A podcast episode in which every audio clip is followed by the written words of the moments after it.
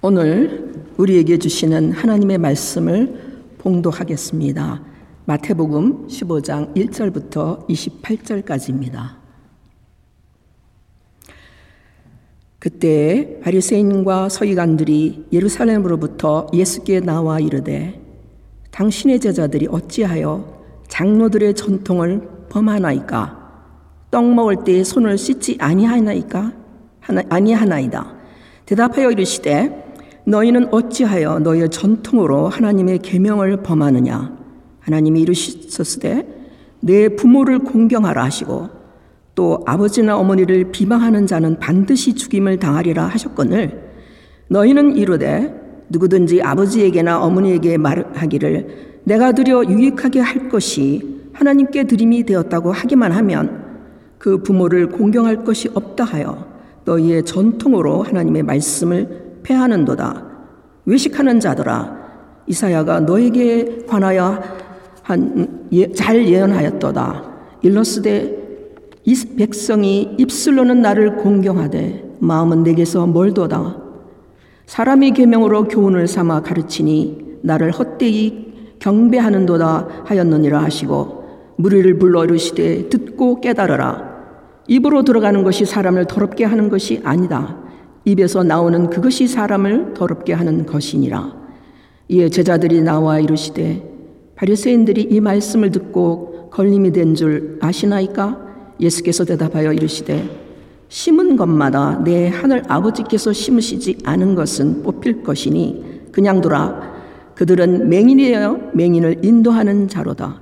만일 맹인이 맹인을 인도하면 둘 다 구덩이에 빠지리라 하시니, 베드로가 대답하여 이르되, 이 비유를 우리에게 설명하여 주옵소서. 예수께서 이르시되, 너희도 아직까지 깨달음이 없느냐? 입으로 들어가는 모든 것은 배로 들어가서 입 뒤로 내버려지는 줄 알지 못하느냐? 입에서 나오는 것들은 마음에서 나오나니 이것이야말로 사람을 더럽게 하느니라. 마음에서 나오는 것은 악한 생각과 살인과 간음과 음란과 도둑질과 거짓 증언과 비방이니, 이런 것들을 사람이 사람을 더럽게 하는 것이요, 씻지 않는 손으로 먹는 것은 사람을 더럽게 하지 못하느니라. 예수께서 거기서 나가사 두로와 시돈 지방으로 들어가시니, 가난 여자 하나가 그 지경에서 나와서 소리질러 이르되, 주 다윗의 자손이여, 나를 불쌍히 여기소서. 내 딸이 흉악하게 귀신 들렸나이다 하되, 예수는 한 말씀도 대답하지 아니하시니, 제자들이 와서 청하여 말하되, 그 여자가 우리 뒤에서 소리를 지르오니 그를 보내소서. 예수께서 대답하여 이르시되, 나는 이스라엘 집의 잃어버린 양 외에는 다른 데로 보내심을 받지 아니하였노라 하시니, 여자가 와서 예수께 절하여 이르되, 주여, 저를 도우소서. 대답하여 이르시되, 자녀의 떡을 취하여 개들에게 던짐이 마땅하지 아니하니라.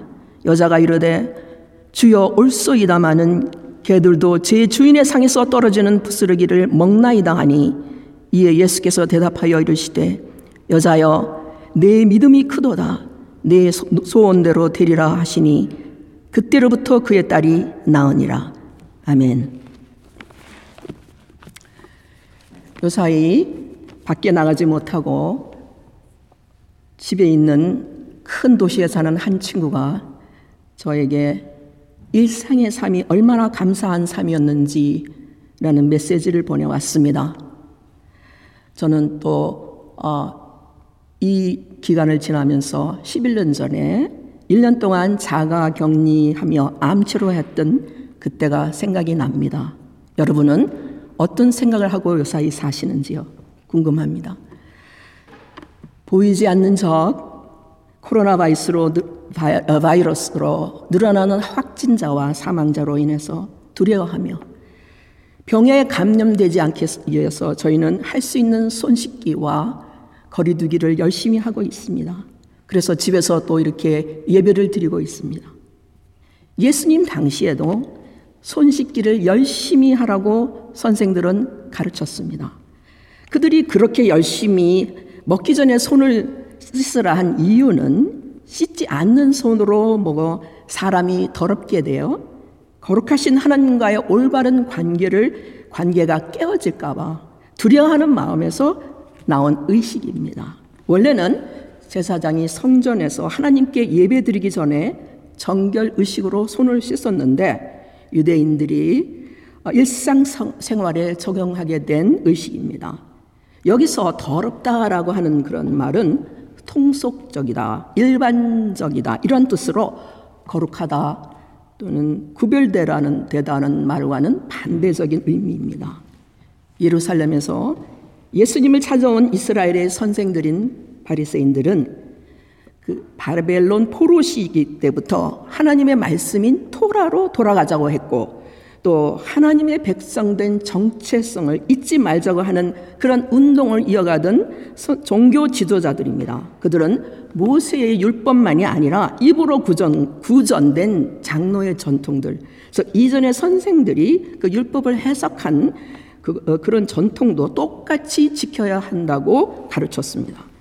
613개나 되는 조항을 만들었고 특히 하나님께 드리는 제사의식의 정결 문제와 또 음식 먹는 법, 안식일법을 중요하게 여겼습니다. 그들은 유대인들에게서 선생들이라고 인정받았고 존경받았던 사람들이었습니다. 이미 그들은 예수님께 나와서 안식일 규례를 지키지 않는다고 지적하였고 또 이번에는 손 씻는 전통을 지키지 않는다고 예수님의 그 경건성과 권위에 도전하였습니다. 이에 대해 예수님은 그들이 내 부모를 공경하라는 계명보다 맹세의 법을 우선시하여 10계명 중 그 5번째 계명을 지키지 않고 있다고 지적했습니다. 연세 들어 더 이상 일할 수 없는 처지에 있는 부모를 도와드려야 하는데 고르반, 즉 부모님께 드릴 그 돈은 하나님께 드리겠다고 맹세했으니 드릴 수 없게 됐네요 하며 그 돈을 실제로 성전에 드리든 안 드리든 부모님께 부양을 하지 않아도 되는 해석을 하여 계명을 남용하는 일이 생기게 했습니다. 그런 법 해석과 가르침을 하는 바리새인들에게 예수님은 마음으로는 하나님께 관심이 없고 입술로만 섬기는 위선자로 가셨으며 하나님을 헛되이 예배하는 그런 하나님을 섬기는 자들이고 또한 이스라엘 백성은 그 당시에 자신들을 하나님이 심으신 나무라고 생각했습니다.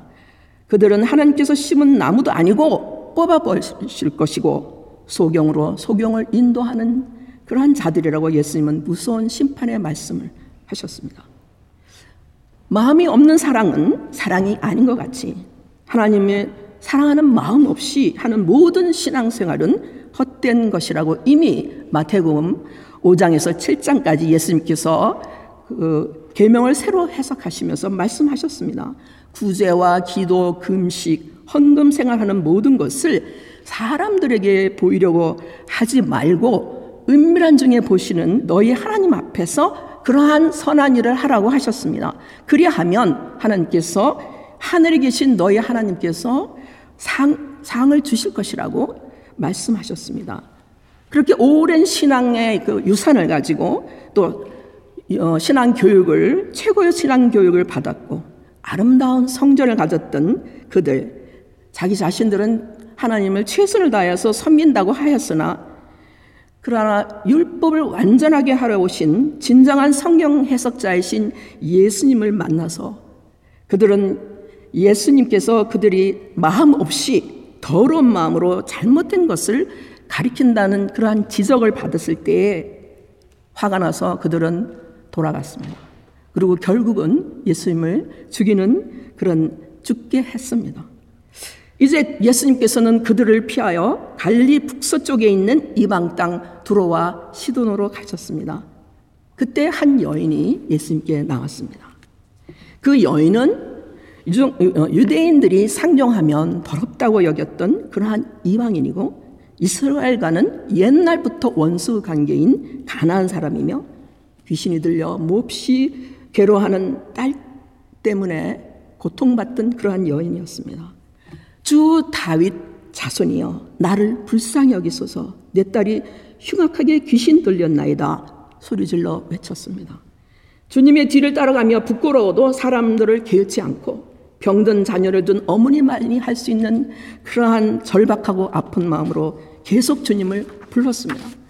그런 예수께서 다윗의 자손 즉 유대인의 메시아로 오셔서 병을 고치시는 분이라는 것만 알았던 것 같습니다. 예수께서는 들은 척하지 않으셨습니다. 그리고 이따가 나는 이스라엘 집을 잃어버린 양 외에는 다른 데로 보내심을 받지 아니했다는 매정한 말씀을 하셨습니다. 이 말씀은 이스라엘을 먼저 구원하기 위해 자신을 보내신 그 하나님의 계획과 그 주신 사명을 기쁘게 감당하면은 주님의 열심을 보여줍니다. 그런 거절에도 불구하고 여인은 예수께 나와 무릎 꿇고 절하며 이젠 유대인의 메시라는 그러한 단어는 빼고 주님께 오직 간구했습니다. 주여 저를 도와주시옵소서.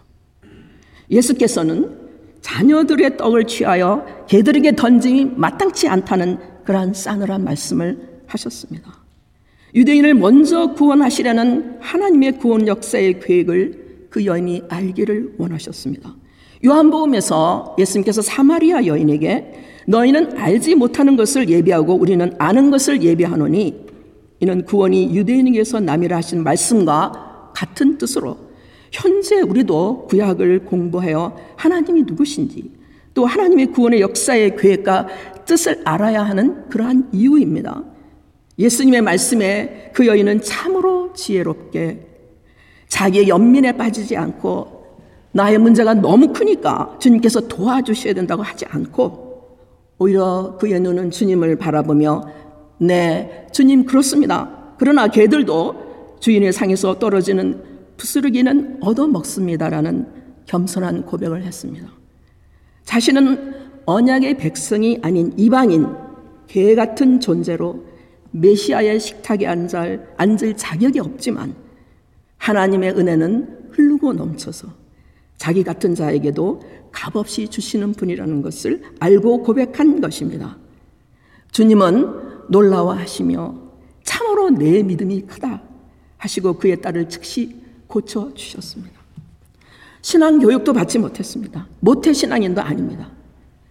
더럽게 여겼던 이방인 그 여인은 메시아이신 주님께 나와 귀신 들려 무서운 고통을 겪던 그 딸을 다시 정상인으로 회복시키시는 큰 그 은혜의 복을 받았습니다.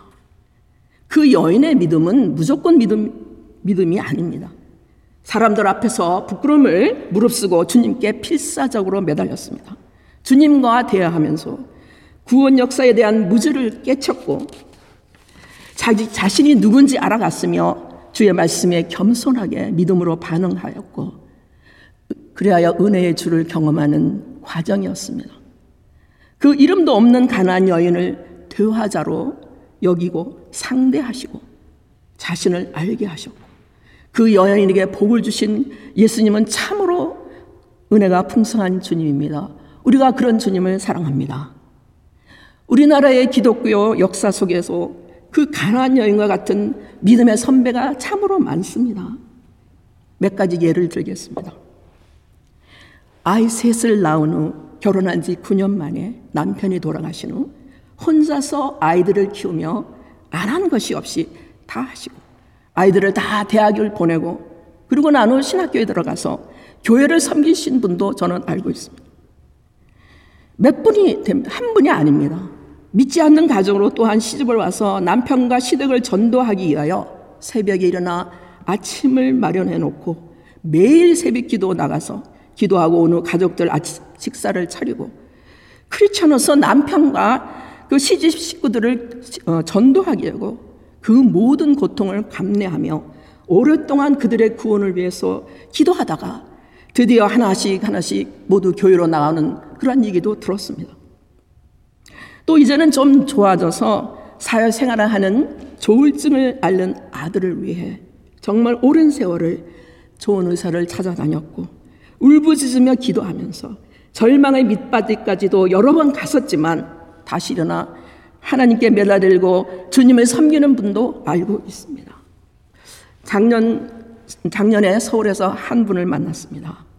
그분은 가족이 모두 존경하는 신앙의 선배이신 자기 어머니께서 기도에 무덤을 쌓아라 이렇게 유언을 하셨다 합니다.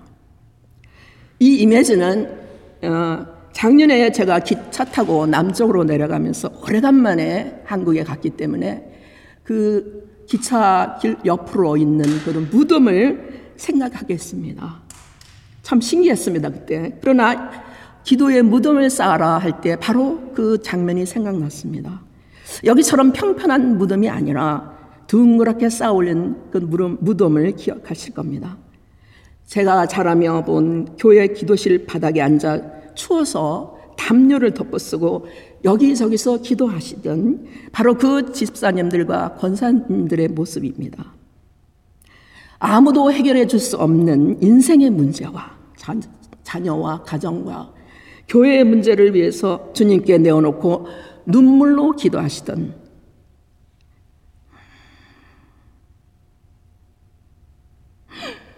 믿음의 길을 가신 우리가 본받아야 할 믿음의 선배들입니다.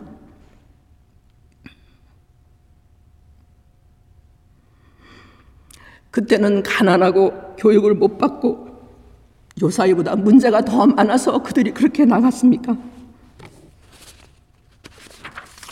그때보다 비교할 수 없이 좋은 신앙교육 받으며 좋은 환경에서 자라는 우리에게도 기도할 것은 너무나 많습니다.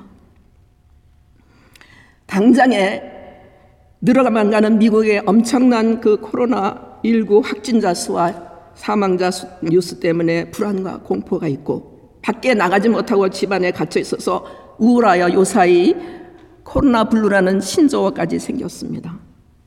우리는 주님께 나가 평강 주시고 도와주시기를 구하고 또한 전염병과 싸우는 모든 의료진과 그 책임 맡은 사람들을 위해서 기도해야겠습니다. 또 요사이 N번방이라는 사건으로 알려진 것 같이 한국이나 여기나 인터넷의 발달로 더욱 무섭게 우리의 자녀와 젊은이들을 유혹하는 것도 알고 있습니다. 또 사회와 학교의 친구들의 영향으로 상대적으로 예배와 성경을 멀리하고 초등학교 5학년만 되면 찬양을 부르기 싫어하고 말씀을 듣는 태도가 달라지는 것을 봅니다. 자녀들을 위해서 기도해야 합니다. 저희는 어떻습니까? 또 손에서 셀폰을 놓지 않습니다. 거의 중독 상태라고 서로 말하고 있습니다. 또한 이번에 코로나19 때문에 밝혀진 30만의 신천지 교인 중 20대가 10만이라고 들었습니다. 우리의 젊은이들이 이단에 빠질 유혹도 아주 큰 시대에 살고 있음을 알 수 있습니다.